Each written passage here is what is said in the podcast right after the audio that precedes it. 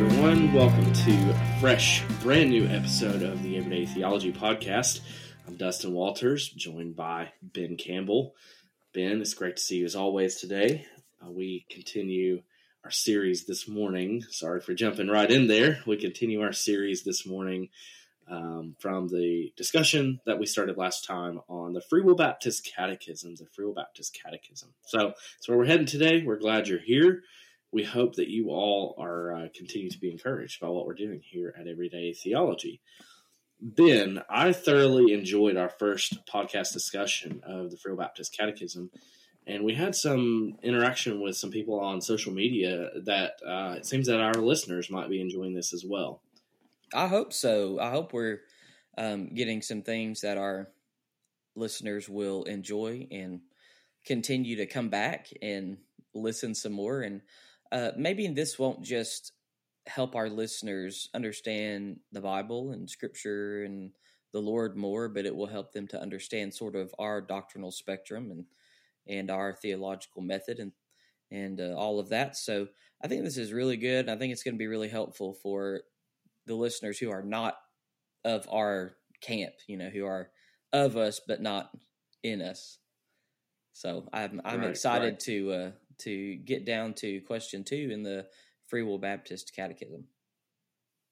Ben, why don't you go ahead and read the question and answer for us um, from question two from the Free Will Baptist Catechism. Okay, question two, is there any other God? The answer is no. There is only one God, and he exists as a unity of three persons called the Trinity. These three are the Father, Son, and Holy Spirit. What an excellent question. Um, and, and this, dear listener, um, gets into the subject of monotheism. Monotheism. We'll talk more about what that means here in just a little bit. But I did want to point out to our listeners, as always, that the answers to the question are based on Scripture. And this comes from the Gospel of Mark, chapter one, and verses nine through eleven. I think it's always fascinating, Ben, the verses that get picked. Um, yeah. Because, you know, supporting our belief, apologetics claims, we could just about turn to any number of, of, of verses. Uh, but I don't, I want to read these verses from Mark chapter one uh, for our listeners today, reading from the Christian Standard Bible. Mark one. Mark chapter one and verse nine. In those days, Jesus came from Nazareth in Galilee and was baptized in the Jordan by John. As soon as he came up out of the water, he saw the heavens being torn open and the Spirit descending on him like a dove. And a voice came from heaven, "You are my beloved Son, with you I am well pleased." So there in that verse we have the, the activity of the full Godhead present at the baptism of Christ, which is really just mm-hmm. a powerful uh, passage. So that's the, the foundation. So is there any other God? No, there is only one God. So Ben, can you provide us with an overview of monotheism? Sure. I think so. Monotheism, which you've hit on, uh, and we've, you know, just sort of been dancing around, is the belief that there, it, well, I say belief, it's really the, the worldview that there is one God. Mono is the prefix for one. Theism or theos, or however you want to say it, is uh, the suffix for God. And so a monotheistic religion is a religion that believes in one God and one God only. Um, so if you were to uh, contrast that with a pantheism type of religion, you would uh, understand that the pantheists believe in many gods. Um, and so the reason that monotheism is important is because it, it makes an exclusive claim of authority and sovereignty and ascribes that authority and sovereignty to a higher being of some sort. I love what the Free Will Baptist Treatise says about monotheism. Um, in part two of the Faith of Free Will Baptist, it says, "The Scriptures teach that there is only one true and living God." And then it goes on to provide some descriptions. Who is spirit, self-existent, eternal, immutable, omnipresent, omniscient, omnipotent, independent, good, wise, holy, just, merciful, the creator, preserver, and governor of the universe, the redeemer, the savior, the sanctifier, and judge of all men, and the only proper object of our worship. Mm. Yeah, there, there's a lot there um, with a lot of different uh, descriptions of this monotheistic God of, of Christianity. But I think there there's several things uh, that are very important in regards to the monotheistic God of Christianity that hopefully we'll get to um, in the you know the latter part of the episode. One of the things I think it's important for our listeners to consider uh, when we as Christians affirm belief that there is only one God, we're actually uniting ourselves. Um, there there is a commonality between Christian belief and Judaism and Islam, the three leading world religions, according to how many are are participants of those religions, um, are all monotheistic, Ben. So, and I think that's a great point, an apologetics point that that really we can use as we even think about evangelism. Um, I, I was at a restaurant in New Orleans, and I met uh, uh, a Muslim man, and I was able to talk with him about Isa, the prophet Jesus, because um, the common Abraham faith and the common monotheism, even though it's a little different. Mm-hmm. So I did want our listeners to know that when we say that we believe there's only one God, there's a lot to that. Um, but we actually are uniting ourselves really with ancient religion uh, when you think about Judaism and um, and then even Islam later on. So one God, there's only one. Not three, not three different gods, no. But one God. And not many gods. Uh, why why is it why does it matter how many gods there are, Ben? Um, what is the philosophy, what does the scripture say about the why there must logically only be one God? Well, the reason that the scriptures portray God or, or portray, you know, the, the universal sovereign as one and not many is because uh, there's no such thing as multiple sovereigns. There's not.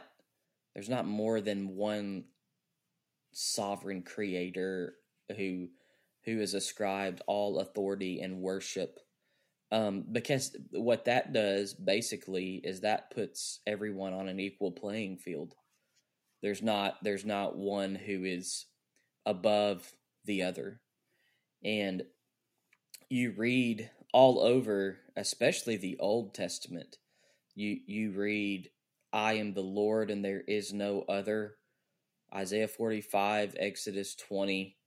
Um, you know, the commandments, you, you shall have no other gods before me, for I am the Lord, I'm a jealous God. And so the, the philosophy here is that the worship of a higher power should be, must be ascribed to the God of the Bible because he is the creator of heaven and earth, and he is the stain, sustainer of all living things and all life as we know it. And uh, I, I also must mention, um, just as a, a little aside here, to the Trinity, that this is so vital to Christian orthodoxy, that we don't believe in three gods, or we don't believe as one God with three beings. The, the reason we say persons, um, and if you want a, a good um, discussion on this, if you want a good guide to look to for this, I would recommend our listeners look at Fred Sanders and his work on uh, the Trinity. He has a couple of different books. One of them that I would recommend would be The Deep Things of God. And basically, he he he answers the question, you know, why do we call the the the three persons of the Trinity persons? Because when we say persons, we we typically mean people.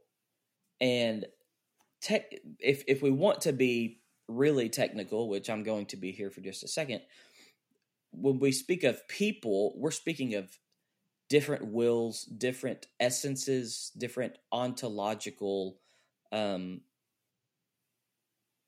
D N A and whatever, and thoughts and minds and wills and all, all of the above.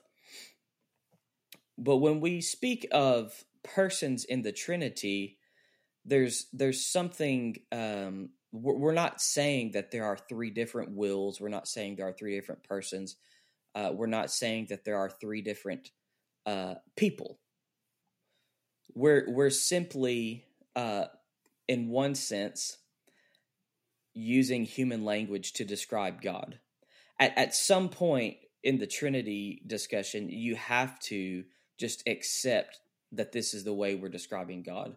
You cannot uh, you cannot agree with Christian past and Christian history and Christian orthodoxy and say that there are three diff like there's three gods in one God. This episode is brought to you in part by the Welch Divinity School at Welch College. Through the Master of Divinity degree, Welch seeks to foster Christian scholarship and to provide leaders with graduate education in the classical theological disciplines and their integration with the practice of Christian ministry. If you would like to learn more about this degree and the new Divinity School at Welch, please visit welch.edu forward slash MDiv. Yeah. So the doctrine of the Trinity is, is really a rich doctrine, and we've talked about that before here on the podcast as well as on the blog. Um, and It, it is complex, but as it relates to Israelite monotheism, it's important because we are affirming that there is only one God. And Ben, I wanted to point out something that philosophy of religion, obviously we look to Scripture and we think about what the Bible says. That's what we're most interested in. And yet, we need to think about what the philosophy of religion scholars say about this as well. One scholar describes God, capital G, as the maximally greatest being. There cannot be more than one maximally greatest being.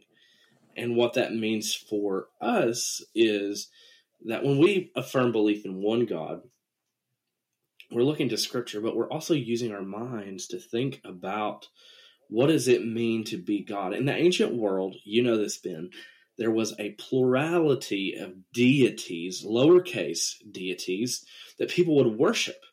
And I've been recently reading in Isaiah. I preached a sermon in Isaiah forty-five. Uh, if you go into like the next chapter, Isaiah forty-six, the Lord, through the prophet, mocks these false idols, these false is these pagan deities.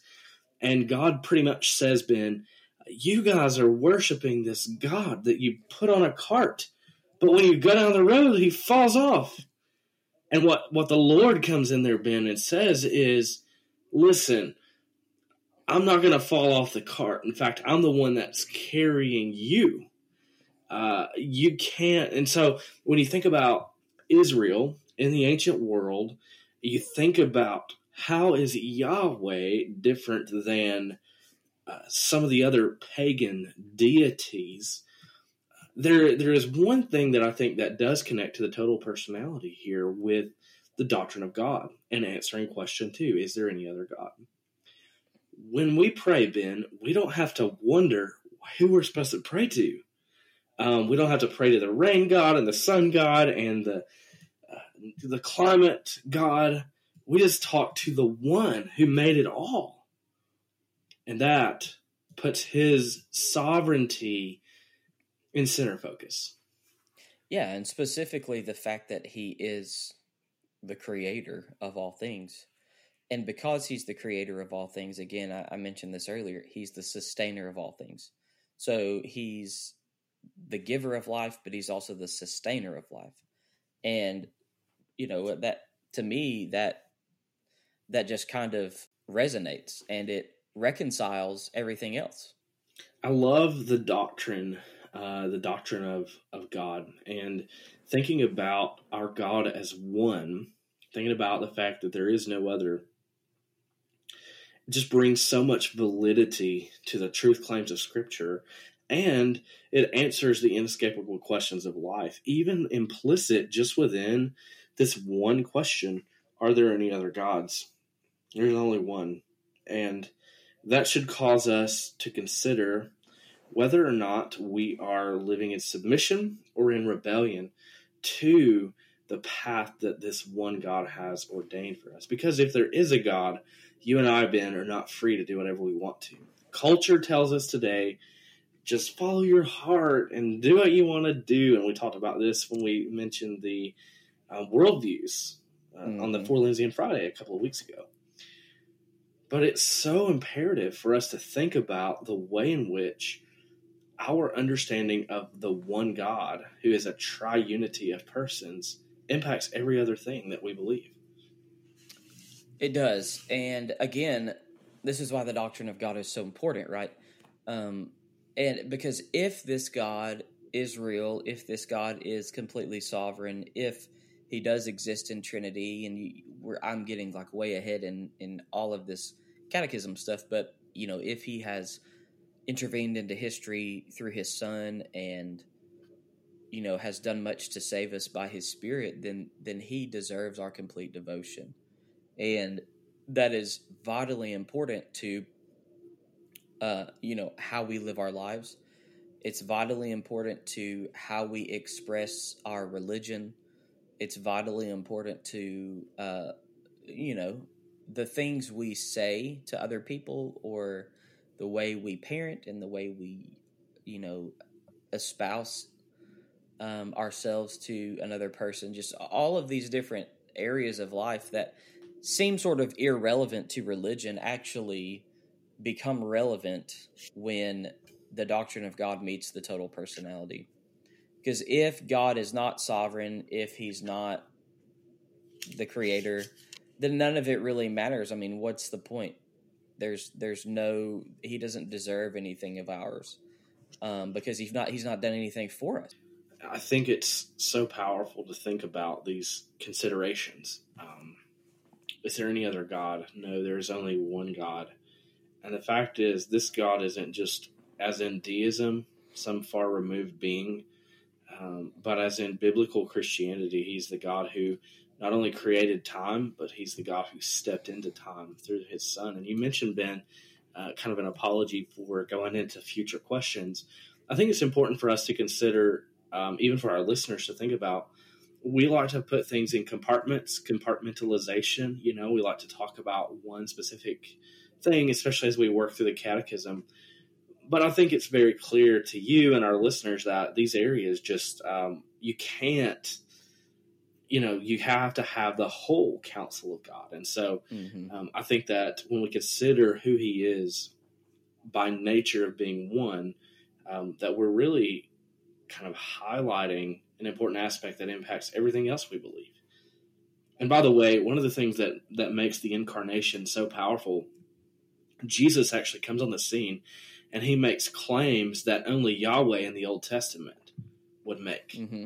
And then when you see the early church actually worshiping Jesus just like they did Yahweh, it says something significant about the inauguration of the Messiah's yeah. kingdom. Well, that's but we're not talking about that today. But that I mean, that's why the Pharisees killed him, right?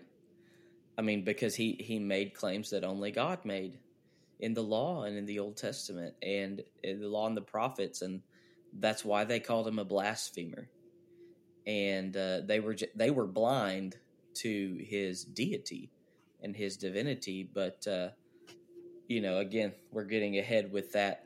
Um yeah so I think it's important again to help us understand um the importance of God being one but also being three. And so there is a unity among the three persons of the Godhead. And that means that they are co-equal, as the creeds say, and co-eternal. Um, they are uh, subsistences within the Godhead, is how the is how the Athanasian Creed describes it. In other words, they exist simultaneously. They are of the same existence. They are of the same essence. They have the same wills. They have the same actions. They have the same attitudes. And they don't do things that contradict each other. So you don't have like Jesus asking the Father for permission to do something, and then the Father saying no, and then Jesus going to his heavenly room and like uh, pouting. Or something right, like that. Right. Yeah, yeah. So you don't have that, um, or you don't you what you, what you don't see like in the New Testament when when Jesus says like the Father is greater than I. He's not meaning ontologically. What he's portraying in, in John is in the Gospel of John, where he says that, is his humanity. And you know, when he says, "Not my will, but but yours be done," he knows what the will of God is because he is God, but his humanity limited his actions on earth because the eternal plan of God from the beginning of time was to intervene into human history to save lost souls from eternal separation from him. And so, um, you, you know, there's there's a lot there. And so this is important too, I think, for I'm, I'm going to go on a little bit of a rabbit trail here. I hope that's permitted. Um, but that this is why it's so important to understand the role of the Spirit as well. This means also that the Spirit only does what the Father and the Son do. So this is what you would call um, the eternal relations of origin. The Father is unbegotten, the Son is begotten from the Father, and the Spirit is um, spirated from the Father and the Son. And so because they're all three unified, it means that they don't do anything to contradict each other. So this means that in the worship of Creator God, the Spirit is not going to tell you, air quotes, tell you to do anything that's contradictory to the character of God or that's contradictory to the Word of God. So you can take that as you will, but... Um, yeah, I'm not going to go into specifics, but, um, you know, so we often have this misconception though, don't we? That there is a, like that we need a work of a new work of the Spirit, or, uh, if you'll just, you know, Acts two thirty-eight, if you'll repent and be baptized and then you'll receive the gift of the Spirit, then, then you'll have true Pentecost in your life, things like that.